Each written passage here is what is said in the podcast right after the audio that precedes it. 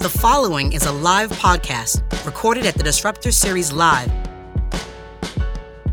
Fantastic. Well, here we are live at the 3% movement. Oh, no, no, I'm going to back up. We are live at the 3% conference here in Chicago. And uh, we are delighted because uh, today we have Amanda. Enayati, and it rhymes with anxiety. Oh. So that's how you know. Now you know how to pronounce my name. Amanda. Anxi- Anxiety. anxiety. Rhymes with anxiety. You know, I, I don't I don't find you uh, an anxious person. Although we're going to get into No, some anxiety. but you do know that I have had a gig as a stress columnist for almost a decade. Oh yes. So it's kind of perfect. We're going to get into that. Yes. So uh, let, let me just do a little bit of business here. Uh, Amanda is an author, columnist, and communication strategist, best known for her self help book, Seeking Serenity The 10 New Rules for Health and Happiness in the Age of. Anxiety. in the age of anxiety. And uh, you are also the uh, head of cultural innovation for the 3% movement. yes, indeed. So there's some interesting things we're going to talk about. So, but first, you know, welcome to the Disruptor Series podcast. Well, thank you for having me. So uh, we're here. By the way, uh, I, I love that uh, your book's titled uh, "Seeking Serenity." Just for a moment, I was having this George Costanza moment: "Serenity now, serenity now." And I have never heard that joke before. I'm sure you haven't, but thank you for indulging me. We're going to get at, get into uh, your book uh, in a little bit. Uh, I do want to talk a bit about three percent because you uh, are the uh, the head of culture uh, innovation, and why don't you tell us a little bit about uh, what you do uh, for the movement? I would love that. Um, so I was I started out as a corporate lawyer and transitioned very quickly to become a effectively a management consultant working on various aspects of culture. Um, I got a gig uh, writing uh, a column for CNN and PBS and other places about stress about you know roughly 10 years ago when I had a very dramatic thing happen in my life that kind of changed my path. And after my book came out, my book was sort of the culmination of a lot of the columns. It was the coming together of all of the ideas that I'd been researching and writing about.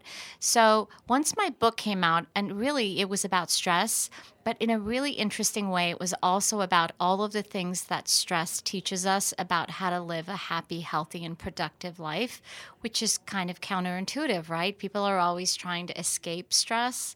And my thesis was why don't we stop? Look at it in the face and try to figure out what it's teaching us. What are we doing that's not sustainable or not working? So it effectively becomes a design prompt, right? By the way, we would call that disrupting stress. Yes, exactly. And so after my book came out, instead of getting hired to work on, you know, the things that I'd been getting hired to work on, I started getting hired to work on company culture and organizational, you know, how were the teams working? How were the individuals showing up? Were they able to be safe? Were they able to be collaborative? And then that also led into a whole other body of work for me, which is what does the future of work look like? And Okay. Now, now Yeah. hold on. There's Yeah. just. The, so that's the- kind of what I do. The listener, 3%. I'm sure, is just like, wow, this is a buffet of cool stuff.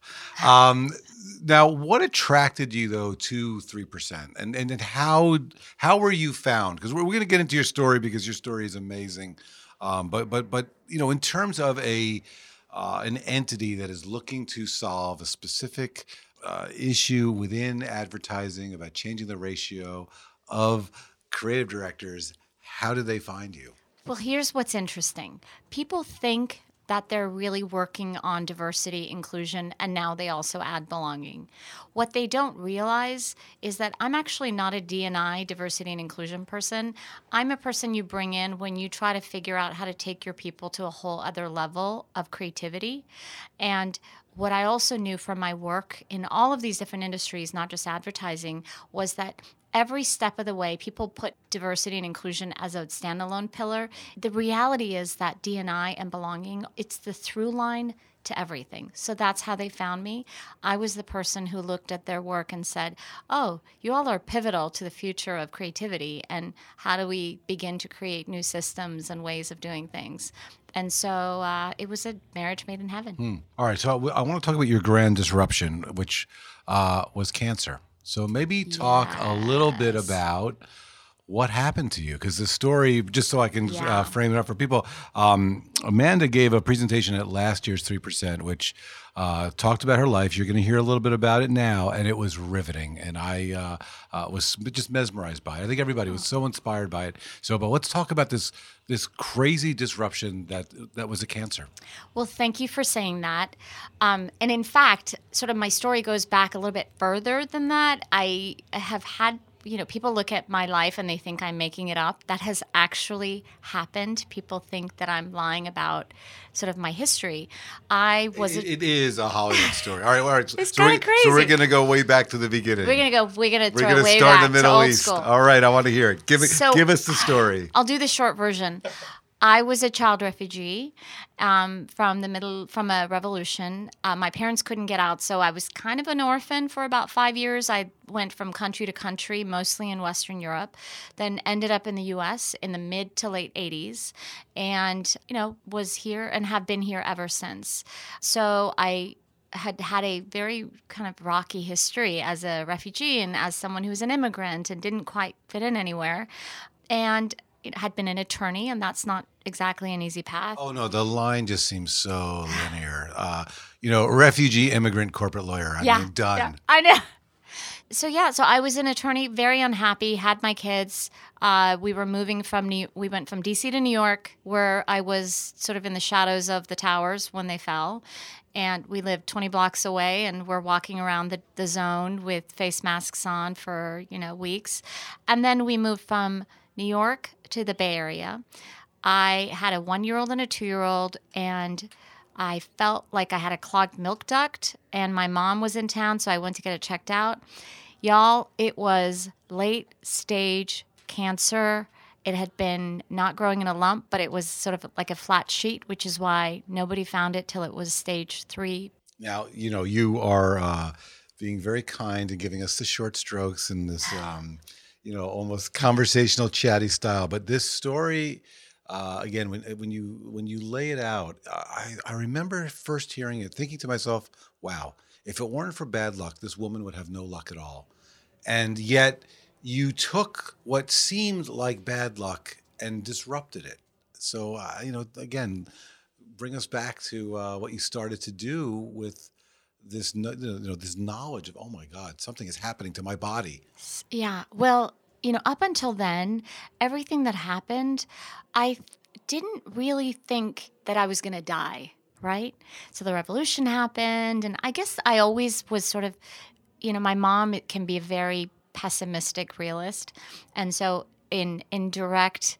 Uh, in direct contradiction to that, I always tried to see the upside of everything. So, up until I was diagnosed with cancer, I thought, I mean, no matter what happens to me, it's not like I'm going to die, right? Uh, But it's a hell of a thing to be diagnosed with cancer at a young age. And, you know, I'm not saying I, I, the fact that I had a one and two year old made it really, really tough, right? I mean, it's tough always, but the fact that you're staring at these two babies walking around and they're telling you that your chance of being alive at the five year mark is virtually nothing. So it really changed everything. And they say that cancer, it leaves, it's such a shocking thing to hear that it actually leaves a mark, a literal mark on your brain. And I'm I'm not surprised. So I was sitting there, I got the news, and all of a sudden the ceiling felt like it was really close to my face. So it sort of disrupted this sense of time and place and space. It was crazy. So I was diagnosed. They told me the statistic of whether or not I would be alive. I told them never again to tell me any statistic after that. What, what was the uh, statistic? I think I had like a 2% chance of being alive at the five year mark. It was horrific. I mean, it was so And bad what's that with I these percentages it. from 2%? Now you're with the 3% movement? I know, What's- right? What's going on here? I don't, I know. Don't tell me percentages. Someone made, made the mistake of telling me a percentage years later. I got up, walked out, and never went back into that doctor's office again. 2% chance of survival. At the five year mark. wow. So I knew that I was in trouble. And I knew that even with all the conventional medicine, I had no chance because it was so bad and it had spread and it was a giant tumor. So what I did was I started to a just pray and really bemoan the fact like the thing that I was saddest about A, it was my kids, and B, it was all of the things that I thought I was going to do and I hadn't done. Oh my God, how depressing that could be. It was horrific. It was, it was, they call it the dark night of the soul. I had the dark night of the soul, man. It was, And by the way, were you a religious person up to this point? I mean, I have always been a deeply spiritual person. I grew up in the Baha'i faith, um, which believes that all the religions come from the same God. I mean, so effective. I also, you know, we believe in Jesus and Moses and Krishna and Buddha. So, so I was a religious person, but I also, you know, lost my way and lost my faith.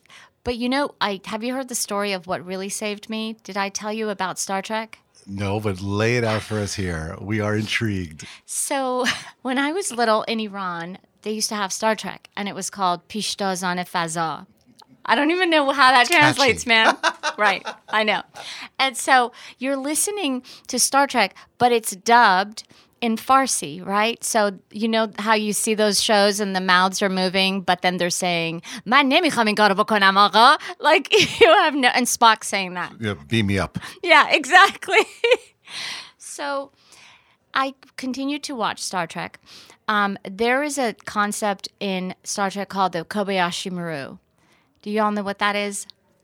It is that all cadets in the uh, Federation and Starfleet Federation um, uh, have to go through this exercise, and it's a no-win scenario. And there's only one person who ever got through it, and that was Captain Kirk. And he effectively went in and he reprogrammed the system. And when they pulled him in front of the, you know, the, his his uh, professors and they said, Why did you cheat? He said, I wasn't cheating. I just don't believe in no win scenarios. And so I went in and I reprogrammed them. So I was sitting there and I couldn't sleep. And I was, you know, in the dark and I had lost, you know, six pounds in a week. And it was just a horrific time. But I remember thinking about what if this was this it felt like a no-win scenario to me mm. given the numbers. And i thought to myself what if i were to rewrite this story? How could i rewrite this story? So i was an attorney. I knew how to research. I started to research stories of everyone who had had miraculous mm. recoveries from really bad illnesses not just cancer but everything mm. and so at the end of that week, I had a whole list of stories of people who had come back from no win scenarios. Wow. And so, what kind of things did you pull out of those? Like, what were the? So there were some really random things, and you, we would sit here and laugh our asses off about some of the things I actually did during that period. Like I remember this one thing. I had a girlfriend who would go with me to some of these. We would sit in front of this thing that kind of looked like it was like a metal thing and it lit up and it spun around and it was in somebody's basement in the Bay Area. And it was me and my girlfriend and a couple of old ladies and like a cat who was recovering from something. it was like, like, I feel like a sitcom here. so we did that. I did what was, uh, you know, now you would call it energy work, but back then it was felt like acupressure and hypnotism. Y- y'all, I did everything. I took, you know, wheatgrass shots and I just did the most random things. And I'm not even going to embarrass myself by telling you about everything that I did. But if I was able to do it, it was, a you know, there are things that make sense to you mm-hmm, now mm-hmm. diet, exercise, mm-hmm. taking yourself out of toxic situations, mm. doing the things that you always wanted to do, but you didn't really feel like you had the permission to do. I mean, it, it makes sense, right? And do you feel that uh, because you your mind was thinking like Captain Kirk, I'm not going to believe the statistic. Did, do you think that translated to, to you in some physiological way? I think that we know what we know about traditional medicine, which is phenomenal for mm. treating acute disease. I don't know that we know everything. And that's science, right? Science is the idea that you can question things. Dogma is the idea that something is hard, set in stone, and it cannot change. So I approached my recovery like science and not like dogma. So, in that sense, I tried lots of things, and I don't really know what worked, but I made it past the year mark. I made it past the two year mark. I blew past the five year mark. I remember at the five year mark, uh, the doctor said, I don't know what you're doing, but whatever it is you're doing, keep doing it because obviously it's working. And so, I don't really to this day know why, But I think the fundamental, most important takeaway for me was that our stories about where we are and what can happen really matter. And that doesn't mean that you didn't win or you didn't succeed if somehow, you know, if I had not made it, that would have been a legitimate version of the story as well, right? Mm. Because somehow we think that life and what happens to us somehow is within the boundaries of birth and death, and as if death is mm. not having succeeded. Right. The reality is that I'm not assuming that death is sort of the, the boundary of it. I'm assuming that there might have been a scenario where I would have passed away and gone on to do something else and I would have succeeded at the end of the day, I don't even know. Uh, well, I don't know. I feel like uh, you had to succeed this way because you had to tell this story because I'm and sure you must have helped so many people. And there's so many people with stories like mine.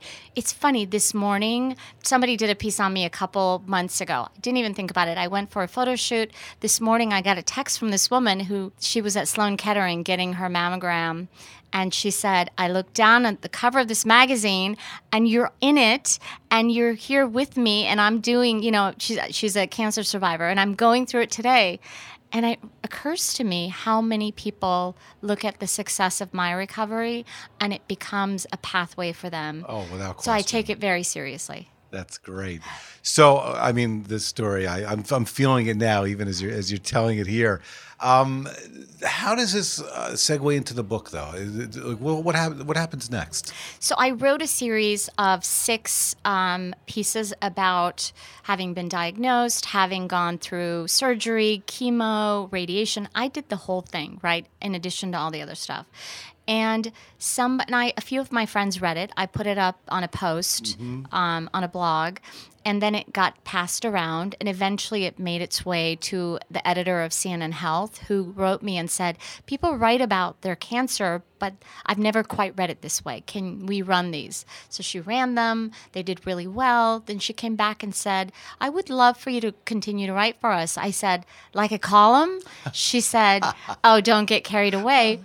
A couple of months later, she gave me a column, which was awesome. And the column was about stress. So I was doing my job as a consultant, but also regularly contributing about every single way that we experience and address stress. And I think uh, you know we're, we're we're certainly seeing it throughout culture, and I'm certainly hearing it throughout uh, the three percent conference uh, over these last two days. So mental health mental health yes. in the workplace. So are you yes. are you seeing more of that coming through uh, you know your workflow? So interestingly, to me, stress and mental health, and some of it is physiological, right? I mean, it's stuff that we go to the doctor and we address and we take medication, and there's some really good medications out there to address a variety of mental health issues.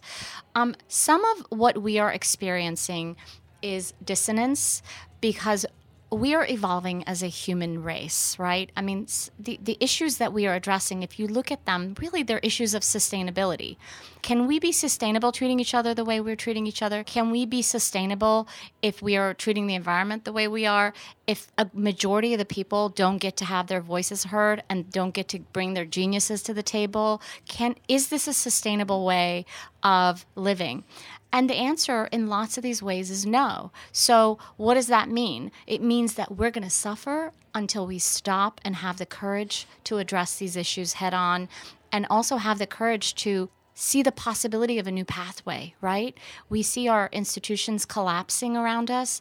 And instead of saying, how do we create new ways that are just and sustainable where people can shine and show up and deliver excellence? And instead of saying, gosh, let's go in this direction. We keep trying to fix the old stuff that right, doesn't right. work. Yeah, yeah, yeah, yeah. It needs it needs to be, you know, use our word, disrupted, destroyed, you know, and and, and rebuilt. Yes. Now, for for three percent, um, what do you think's next for this movement? So, you know, I feel now this is the the eighth. Uh, conference uh, yeah. that the movement's had. I've been I've been since the first one. Uh, I've seen an evolution. Uh, I I am uh, astonished that there's so many men here. Yeah, uh, I remember the I first the first three percent I went to. I think it was you know half of one percent of, of, of men, and uh, and I think the tenor of it's changed too because yes. it, I think it was quite militant. I mean, it was tough being a guy yes. in that room, and rightly so. And I, yeah. I yeah. you know, I I sort of really grew from that. Yes. This event. 23% men. I think it feels like more. Yeah. Uh, it does. Right? So, where are we in the movement? We are. I, I mean, I love that you're asking this question. I think we have a there's an ambassadors program called Three Percent Men. We've done it. recently enrolled, um, run by Sally Ali. Um, I had the pleasure of sitting in a session this past week, and it blew me away. I just saw two high schoolers on stage. They were incredible. They were incredible. In conversation with Ben Gordon, Kat's high school uh, son, and I look at the generations of men. I look at the millennial men. I look at the Gen Z men. The next phase is, I think, less about women, although there's always evolution to be had everywhere. But I think men are shackled because we have shackled men to this notion of who they are supposed to be and what it's supposed to look like. And my God, it's so limiting. It's so limiting. And I think that is the new frontier is the ability to allow men to spread their their to, to, to take up the entirety of the space that they have been given instead of making them, shackling them and putting them in a corner and making them be a very certain way, ways that they can't bring their heart to the table and their intuition into the table. And, you know, they're, there are things that we I, I, was in a session where they were talking about all these sort of feminine qualities and i was looking at them and thinking i know a lot of men who embody those qualities mm. i know men i love chance the rapper do you know why he is such a human. I mean, I look at him and the ways that he shows up with some of the, these qualities that we think are traditionally feminine and this man shows up with heart and vulnerability and I mean, there's so much about I, I love this man. And uh, by the way i, I also see uh, you know in, in, in our in our workplace that women are transforming as well and taking on a lot of traditional male characteristics, yeah. you know, of, yeah. of, of being confrontational and, and being strong. Uh, so there, I don't know, maybe we're sort of getting to a, uh, a balanced humanity. I don't know what to call it yet. Oh, I love, I love that. This notion of balanced humanity. I think ultimately it's about being able to just take up all of the space you've been given. Mm. And maybe it's a little corner, maybe it's a thimbleful, mm. maybe it's a universe full, maybe it's you know, the worlds of God. I have no idea. All I know is that the ability to just embody who you are and who you were meant to be. And if you look at these generational ways that they're showing up, that's where they're going. They're mm. questioning all of our freaking shackles. I'm very comfortable with that. Yeah, it's good. It's good. All right, Miss Amanda. You know, two years in a row, you are uh, a revelation and an inspiration. So, thank you I, so so much for having me. I can't me. thank you so. I thank you so much for being here, and, and everybody, please uh, check out this book, "Seeking Serenity: The Ten New Rules for Health and Happiness in the Age of Anxiety." Amanda, thanks. So I appreciate you. Thank you so much. You've been listening to the Disruptor Series podcast, brought to you by TBWA Chiat New York. Craving more disruption? Visit us at tbwachiatdayny.com.